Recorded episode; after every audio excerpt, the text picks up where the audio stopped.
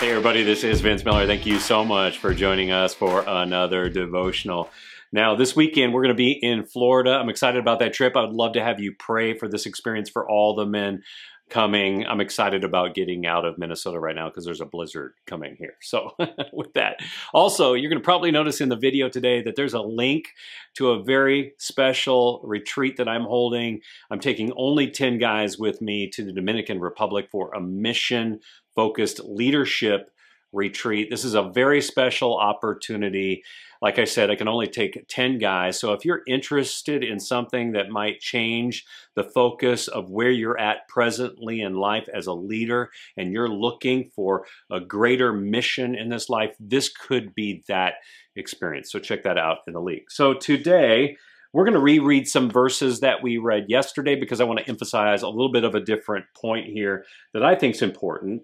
Uh, the text, John 5, verses 2 through 7, read, now, there is in Jerusalem by the sheep gate a pool in Aramaic called Bethesda, which has five roofed colonnades.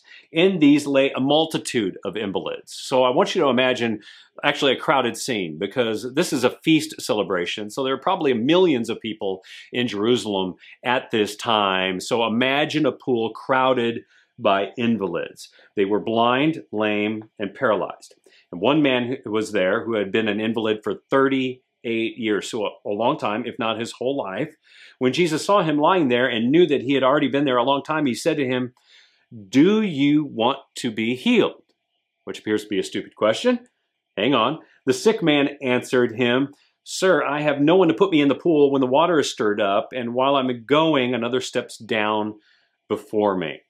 So they, of course, as we mentioned yesterday, believed that they were if they were the first person in the pool when it stirred or the water percolated or bubbled because it was a spring-fed pool, they would be healed. So to understand, I think really what is happening in this text, you have to have a good picture in your mind of what this scene would have looked like.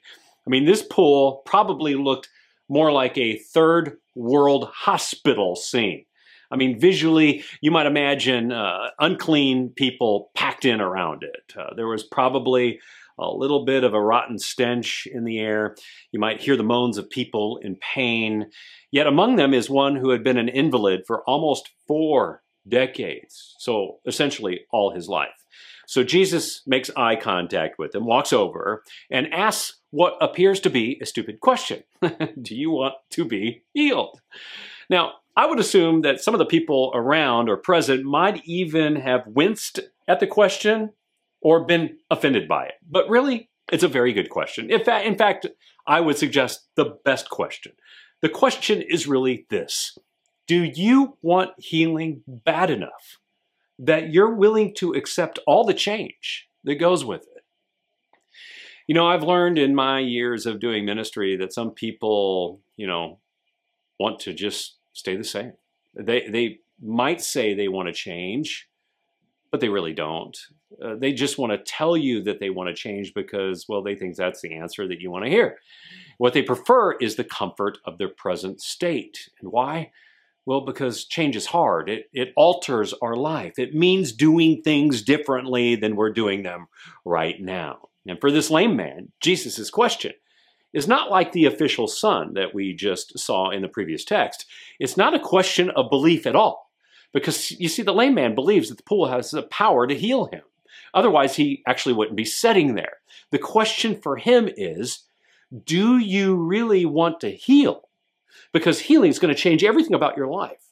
It's going to mean no more lounging by the pool because you're going to have to get a job. It's going to mean no more letting others care for you. You're going to have to care for yourself. And Jesus knows that this lame man has grown accustomed to life as it is. He's comfortable with it to some degree. So the question is actually an excellent question.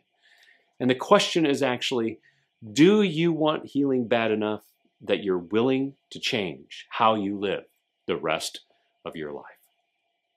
You know, these are the kind of men that Jesus is looking for. They're the kind of men that I even seek in this life. I call them all in men, men willing to change anything and everything for the healing Jesus provides.